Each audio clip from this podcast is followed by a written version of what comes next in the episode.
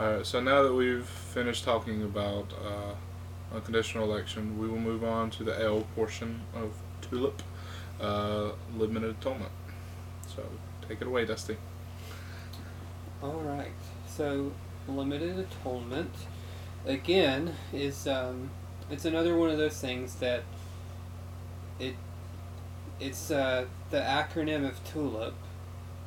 However, you could probably pick some different words or phrases to describe this because it has been um, confusing for some people in the past.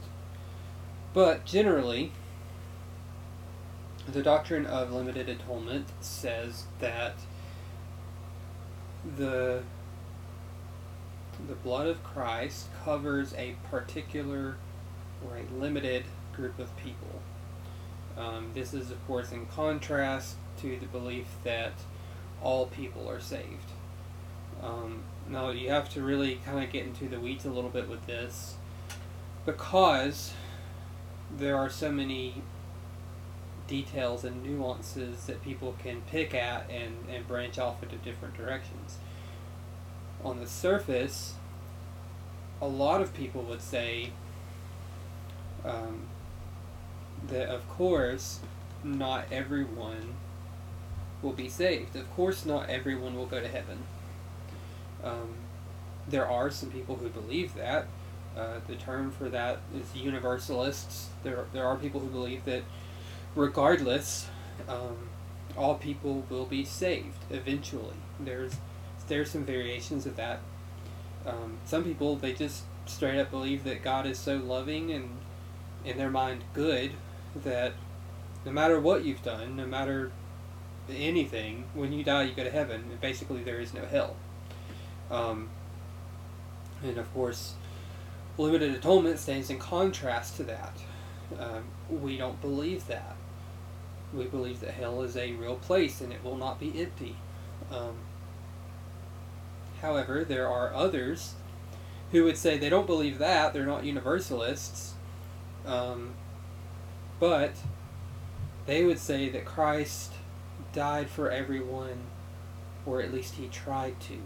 Right. And they use verses like, um, it's not God's will that any man should perish. Right. And things like that. And so, you know, taking that verse into context with the totality of Scripture, uh, that doesn't necessarily mean that everybody is going to get saved or has the chance to be saved. But Right. So, and I'll come back to that verse in a moment. Um, in particular, that one comes out of, I believe, Second Peter, somewhere around there. I believe so. Doesn't it say? Doesn't the verse say that God does not desire? Yeah. Which I mean, I know translations vary or whatever, but it says desire. None it doesn't necessarily perish. say right that no man should perish. Yeah. So I mean, But all, but that all men would come to know the Lord. right? Right. Well, actually, let's just go ahead and talk about that right now. Um, so, the word there that's um, desire or will, this is one of those cases, and I'm totally regurgitating all of this from R.C. Sproul. Yeah. Um, Which is not a bad, bad place to regurgitate yeah, from. so total credit to him. Um, but th- that Enjoy the Lord forever. Right. That um that word there in a lot of cases when you go back and look something up in the original Greek or the original Hebrew, that can provide a lot of insight into what's being said in that passage. Um, but this is not actually one of those cases because the word there can carry a bunch of different meanings, and so it really just kind of leaves you ambiguous. Some of those meanings could refer to um, God's will in that what He is absolutely making as a fact that that's going to happen. But another flavor of meaning in that same word is like a desire um, or like a law. So, like, I've always heard it compared to uh, the Ten Commandments, right? God's desire is that no man should murder, right? He says, Thou shalt not murder. Um, but obviously, there's murder happening, so it's sovereign will versus desired will, if you will. Oh, Right. I've also heard, and I don't know the word. You you may, that um, the Greek for for all in that passage is a word that most closely means all types, all kinds, all kinds of man. So it goes to this idea that you know every nation, every tongue. right? Which is definitely biblical. Yeah. Right. More more biblical than every single person. Oh, for sure. Right. Um, and then uh, I had a thought and I forgot it. Valid. Oh, I remember now. Uh, I've also heard people explain that, and uh, they're like in that passage. Um, I'm pretty sure the I, was it in First Peter. I thought it was Paul that said that actually. The verse that we're referring to is in Second Peter, chapter three. Okay. Uh, can you read it then? I might Yes. be thinking of a different verse. Yeah, I'm just going to read a little bit of the context too. Um, it says, "But do not overlook this one fact." This is in Second Peter three, verse eight. Do not overlook this one fact, beloved, that with the Lord one day is as a thousand years, and a thousand years is one day. The Lord is not slow to fulfill His promise, as some count slowness, slowness, but is patient towards you, not wishing that any should perish, but that all should reach repentance. but the day of the Lord will come like a thief, and then the heavens will pass away with a roar, and the heavenly bodies will be burned up and dissolved, and the earth and the works that are done on it will be exposed. So, of course, the part there is uh, not wishing, not desiring, that um, not willing that any should perish, but that all should reach repentance. And so, yeah, this is one of those things where you go back and you dig into the Greek in this case, and that doesn't really provide a whole lot of clarity because those words are um, ambiguous. They can be used for different purposes in different contexts. Right. However, um, even in the English, there's a simple way to uh, discern what this is saying. And it's honestly just a simple point of um, syntax and grammar, the way that we understand our language. He says, um, He is patient towards you. Alright, so this is a letter that Peter is writing. He has an intended an intended audience, and he's saying, You. He's talking to them in particular. The Lord is patient towards you, not wishing that any should perish. Now, the understood context of any, there's an understood, unstated preposition there. Not wishing that any of you should perish. The people reading the letter. Right.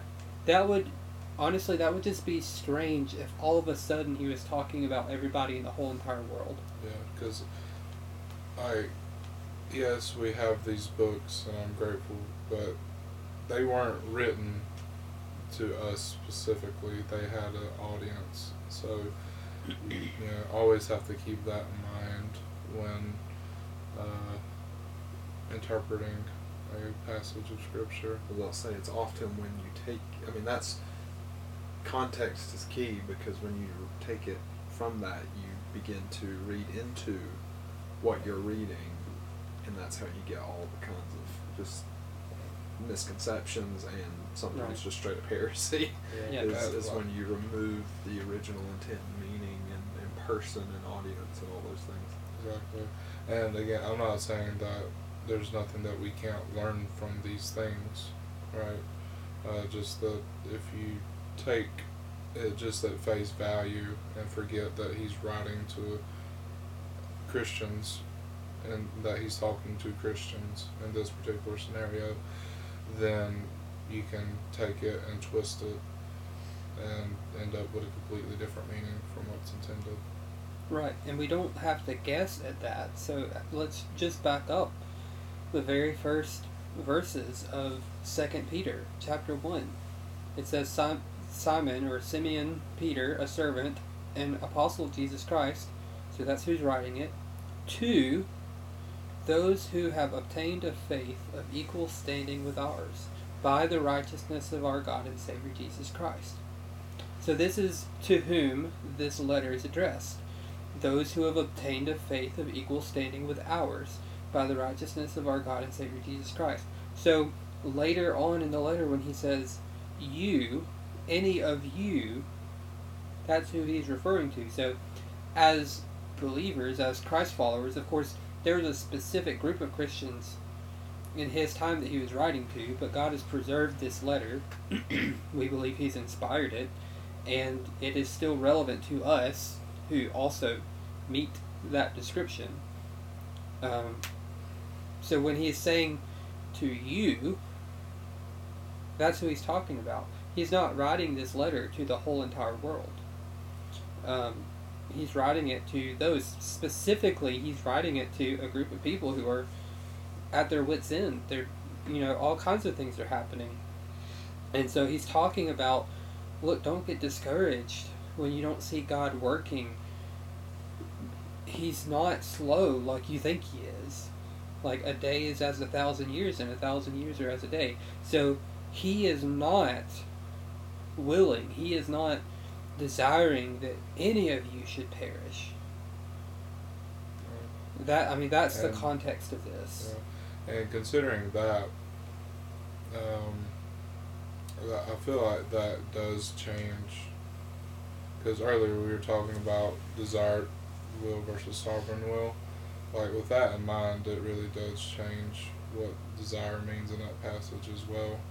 Like if Peter is specifically talking to Christians who have come to know Jesus, then it is literally I mean, we'll talk more about it later with uh, Perseverance of the Saints, but it's literally his desire, his sovereign will that none of them perish, but would go on and be with him later in life or after life, I guess. Yeah, and that all, all of you, um, will reach repentance, and so that's again a testament of the power of the Spirit of God that all of those to whom this faith is given will reach repentance.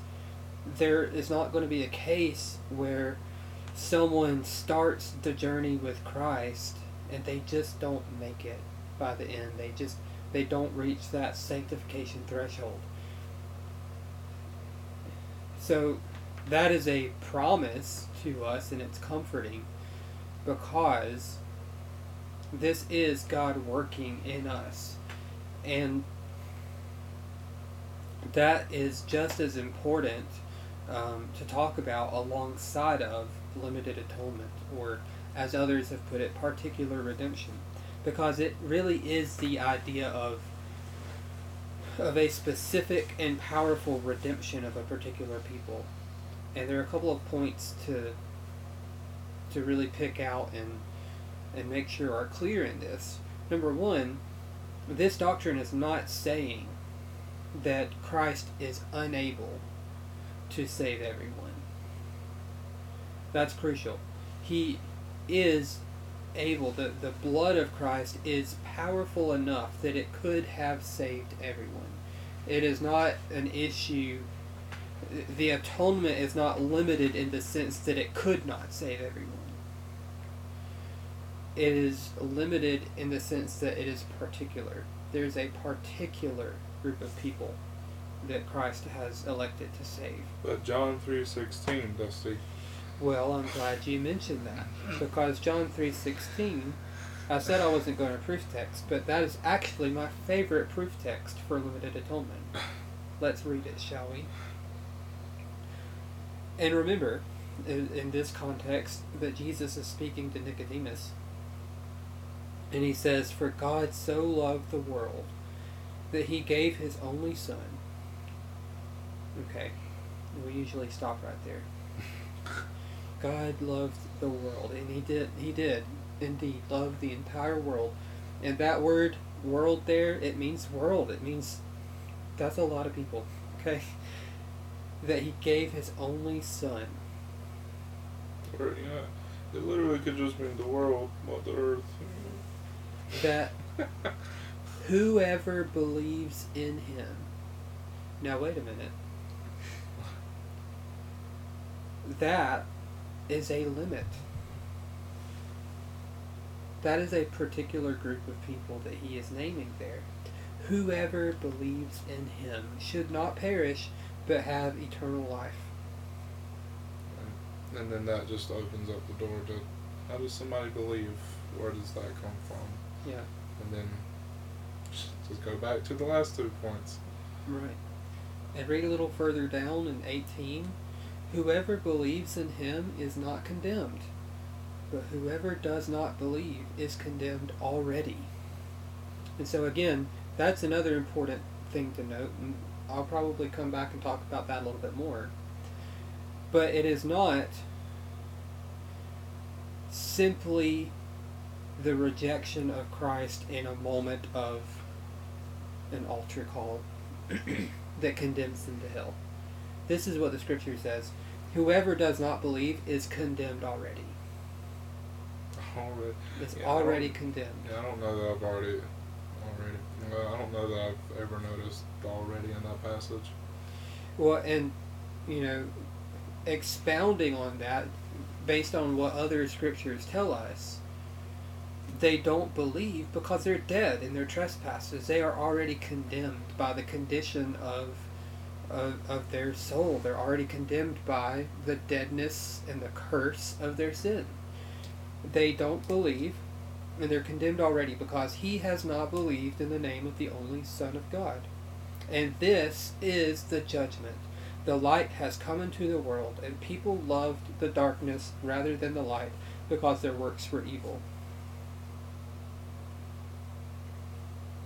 So, and I- mean, honestly, I could just continue reading the rest of the book of John to drive that point home.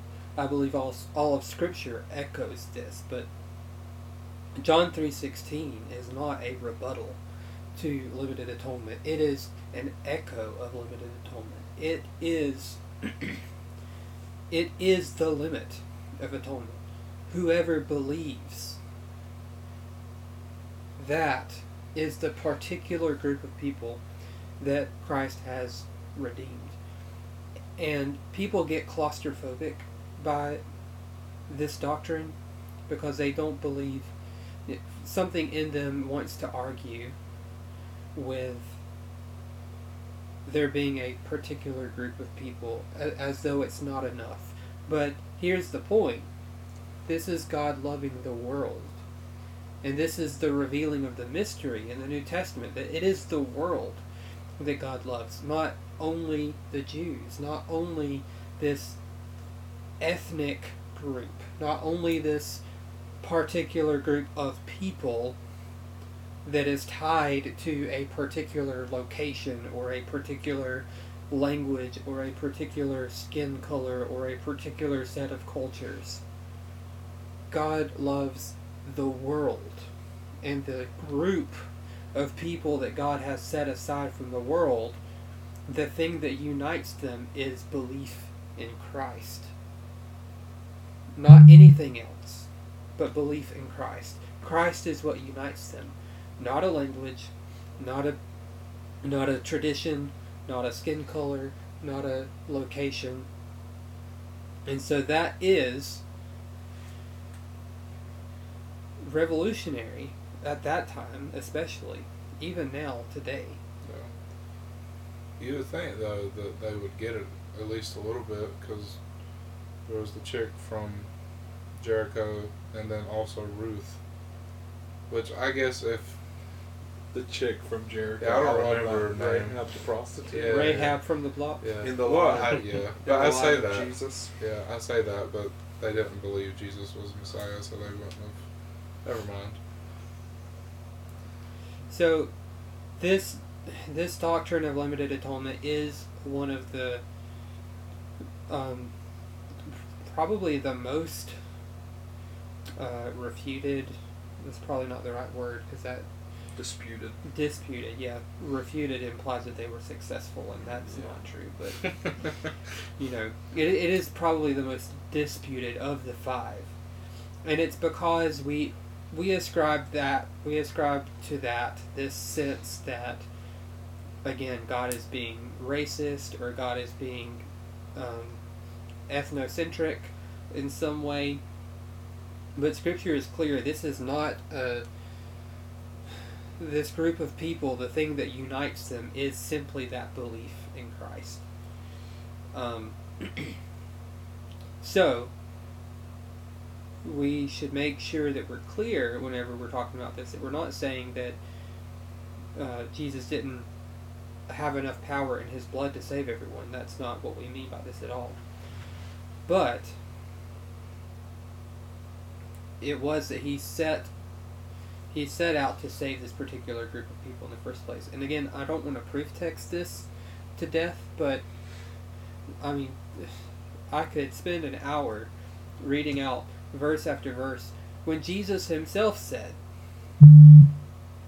I have these particular people that you've sent me in his high priestly prayer in John 16, 17. John 17. Yeah, he's he says I'm not not talking about them. I'm not talking about the world. Yeah. I'm talking about these particular people that you sent me. That's a great, probably my favorite chapter of scripture, honestly. This is probably somewhat. I mean, it's related, but it's a little bit beside the point. But I, I just want to. Do you think that a lot of the dispute, a lot of the, the about lim- limited atonement that people take such issue with, do you think a lot of it comes from? It has a lot more to do with the way that they think. Oh, let me trying to get myself together. I feel like a lot of people are like, well, there's there's a group out there that teaches that only a certain group of people are going to be saved. Um, do you think it's almost like they think that, particularly like Calvinist or Reformed people or whatever? Do you think it has more to do with them thinking that it's like arrogance, like wanting to create this like closed club of people? I mean, do you think it's like perception more so than actually taking issue with the idea? Because when you describe it like that, when you talk about God is saving, I mean, because they have no problem with God is, is saving people from all nation, tribe, tongue, group. God is saving from all the peoples of the earth. They have no problem with that. But when you talk about there are people that God is going to save, then all of a sudden it's they start everyone starts acting weird about it. So do you think it has a lot more to do with maybe perception because they're trying to apply to the way God is is limiting His atonement? Do you think that it's almost like they're they're putting on God what they see in like very exclusive like clubs and organizations and, and orders and, and groups and things like that? Do you think it's a lot more they're reading onto God what is not? Yeah, I, th- I think there is a lot of fear there, and I don't think it's all unfounded. Again, like like with um, the election discussion, um, of course, this goes hand in hand with election. I think there is a history um, within the church or within people who have called themselves part of the church where they have had that arrogant attitude, and they've just, I mean, quite honestly, they were racist. They were racist or they had some other set of ideologies that were not Christ-like that they used this doctrine to justify that. But that doesn't mean that this is in any way related to that. But I think it's also important to point out that this mindset you know we we say there's a particular group of people that Jesus is going to save and no one else. Okay, yeah, that sounds scary to some people, but any Orthodox Protestant church teaches that. They just don't say it that way hmm. because they will say, "You are only the people who believe in Christ are saved." If you walk up into that church and say, "Well, I think we're all going to make it," they're going to tell you to get out. Right. It's almost like the second they hear something related to Reformed theology or Calvinism or whatever, it's like they have these weird, like PTSD, like they remember. It was almost like whenever these ideas, whenever the people started leaving, because almost all Protestant denominations, the Protestant Reformation began as a, I mean, the Reformed theology and all that comes out in Martin Luther. It obviously comes out in John Calvin. So it's technically almost all Protestant denominations were Calvinistic up until, I mean, you know, John Methodism obviously is not, but like, even like Southern Baptist, even, but now there's all these groups, particularly in the in anywhere from like the 30s to the 50s, 60s.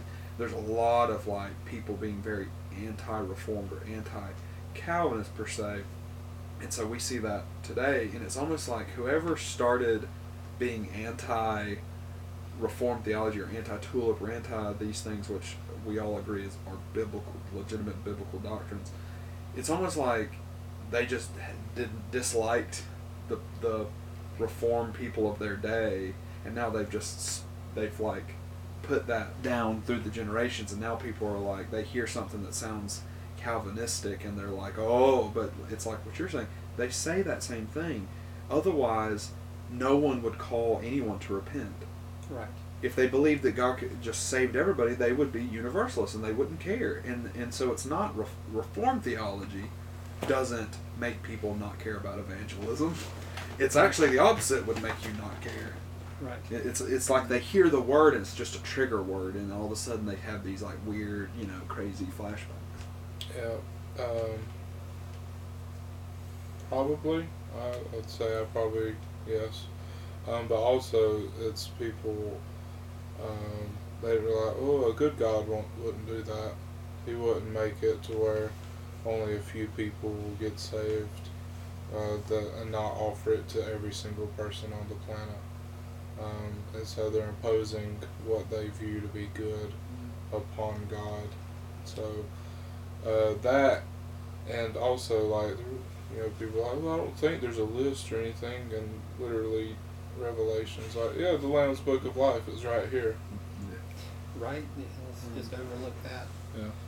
Yeah, so both of those things, I, I, I think it's both of those. I, I know a guy who is very, I mean, I'd say almost like classically reformed. He grew up in the Reformed faith and got a Reformed like Bible education, and um, is currently at a church I attended for a little while that is largely not Reformed, but he's been put in a position of of teaching at that church, and um, he teaches the truth. He teaches the Bible as it is written, and what I've noticed is these people who, if you came to them and said, "Oh, well, I'm going to teach limited atonement, or I'm going to teach total depravity, or or unconditional election," they would freak out. But when he doesn't use those words, when he doesn't use the quote unquote reform terminology, and just preaches the truth from the Word of God, these people find themselves like, well, all right, the Bible does say that. We just read it out of the Bible. That is what it says. Um, but then there there are those who say like, well, a God that chooses to send people to hell just because he wants to, that doesn't sound like a good God to me. And what they've actually done is they've made up their own God in their head, and they say, well, this, what what you're calling God doesn't match the God that I would make if I made God, so I don't accept that.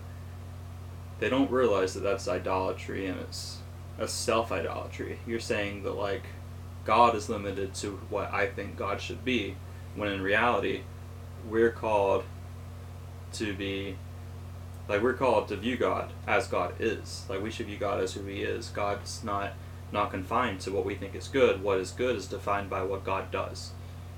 And um, so yeah, I, th- I think we see both of those. For sure. Uh, little rabbit trail. I know you're talking about. I remember uh, went there and listened to one of it, and somebody got upset because he was like, "Yeah, the Trinity is a thing." That was crazy. Yeah. But the weird thing is, is um, they stopped coming Yeah. for about two weeks, Really. and they started coming back. I was about to say I saw a Facebook post with that person in it. Yeah. I just happened to notice that person in particular. I'm like, how funny. And they, Yeah. they started coming back specifically to Brucci's Bible studies. So Yeah. So I think it's Throw important. the name out there. I'll edit. Do you want me to? That's all right. So I think it's important also to to have a, a sober realization that we- we've got to own up to our history, even though like we didn't do it. Calvinism has th- there have been jerks. You know, there have been Calvinist jerks. Just cage stages. Yeah, and I mean, not only a long time ago, but but even now, there are people who they're just jerks about it, and they they throw it around. They bully people with the terms, and that's not okay. Even if they're right, you don't have to be a jerk about it. So it's like the people who fast and they're like, "Oh, look at me, look at me, I'm doing this good thing." It's the same with, "Oh, look at me, I have this correct doctrine. I'm smarter than you." right, one of one that's of all the they, most That's all they want. one of the most beautiful things, like one of the most, i like not inspirational, but like encouraging things and like beautiful things, is someone who has a robust doctrine, like a robust reform theology, and they're humble and loving. I mean, it like that's one of the most beautiful because I honestly believe that that reform theology, not what people think reform theology, but reform theology is, as far as I can tell, the most biblical theology. Like, Mm. and so it's not you're not right, and it's not right because it is reformed or because you're reformed, but it just is that those doctrines happen to be be right. And so when you adhere to those doctrines rightly, with a right heart, the reason why it's so encouraging, the reason why it's so just makes me excited and joyful is be, simply just because it is biblical, because it is following Jesus. Um, but but you're right. There are people who wield it as a weapon, and it's like you are totally missing the point. You, your your actions and your attitude betray what you say you believe doctrinally. Yeah, it's really a great irony because one of our favorite verses to go to is um, salvation, which is not of ourselves, so that none may boast. right, Like we're like salvation is not of yourself, like ha ha ha ha ha, Yeah. so that none may boast. Yeah. Like we're we we didn't do anything, so we have nothing to boast about. We have nothing to rub in people's faces. We need to be humble and accept that it's grace, and then show that same grace to others. If anything, the theology is essentially saying what John the Baptist said: "Behold, the Lamb of God." Right. Well- That's all. That's all it is. It's behold. It's not look at me, haha, I'm part of the elect. It's behold. right, and um, and so as we're as we're talking about these doctrines with other people, of course, you know, evangelical Calvinists, imagine that. Mhm. As we are sharing the good news, and it is good news with these other people, we have to adopt the attitude of Paul. He's he said, "I'm not coming to you with lofty words of wisdom." I mean, these all of these terms, limited atonement. We talk about monergism. We talk about Calvinism. You know, these are these are fine words. Like theologians labor to coin these terms and to and to codify this into a, a systematic theology, and that's it's good and it's fruitful work and it's helpful for us to know these terms.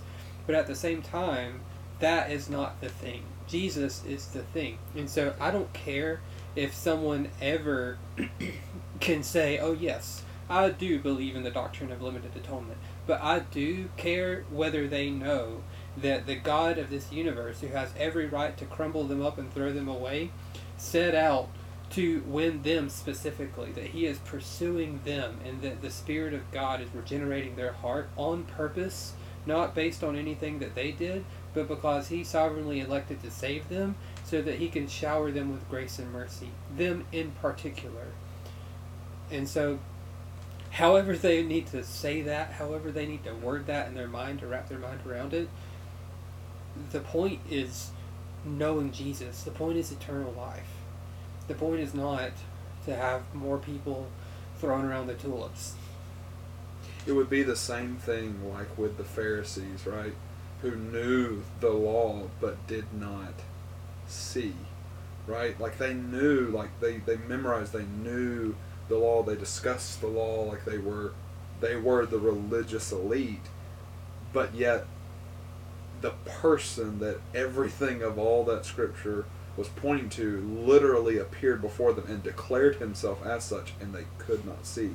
It would basically be the same thing. You can know the, you could have read the Institutes, you could know Grudem's systematic theology or, or, or any other systematic theology, not just his, but you can know all those things. You can have read all the books and yada yada.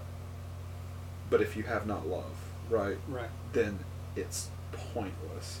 And that's that's a pitfall. I think that that's a common.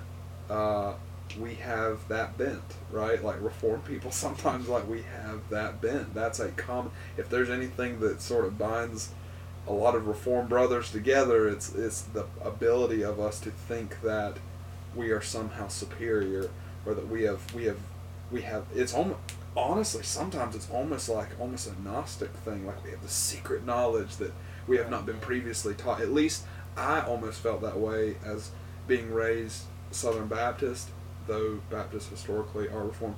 But like when I, when I, when these things were shared, when this particular theology was shared, um, I was like, it almost like came out of the mists, you know, like it was this weird secret thing, and, and now I realize that it's totally not. But it, it, you know, anyways, you, we can miss the point. We can so easily miss, like when we talk about being totally depraved.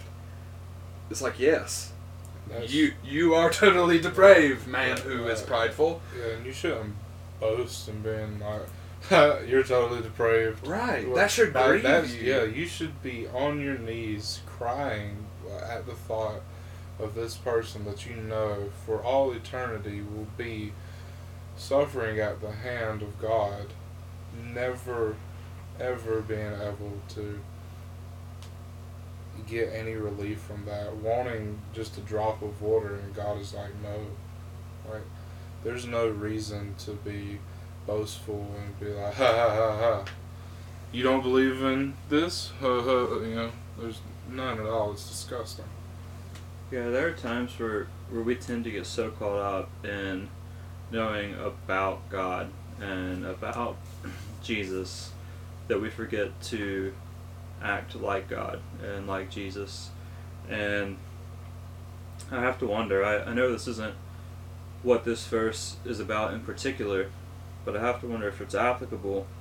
Um, Jesus himself said that he must leave and he will send down a helper, than the Holy Spirit and that through that we would do greater works than he. Um,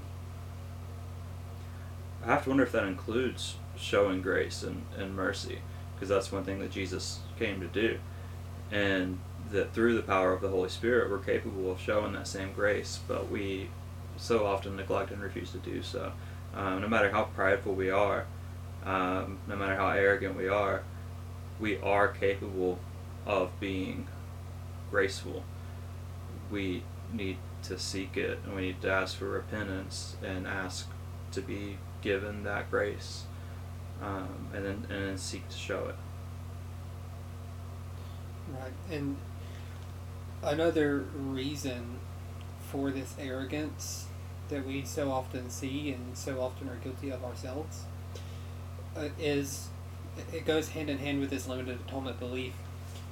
If you're not a universalist, but you also don't believe in limited atonement, then chances are the philosophy, the doctrine that you hold to, says that Jesus potentially died for everyone.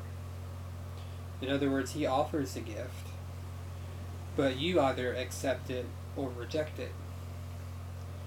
At which point, when you reject it, you are then condemned to hell. Which, of, of course, you know, the verse that we read, you are already condemned.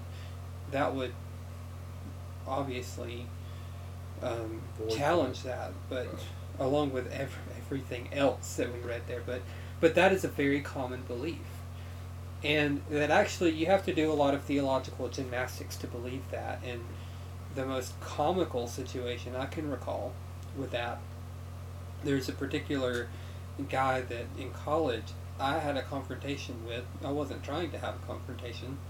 Um, I was actually trying to get out of the room. I had places to be, but he suddenly wanted to talk about limited atonement.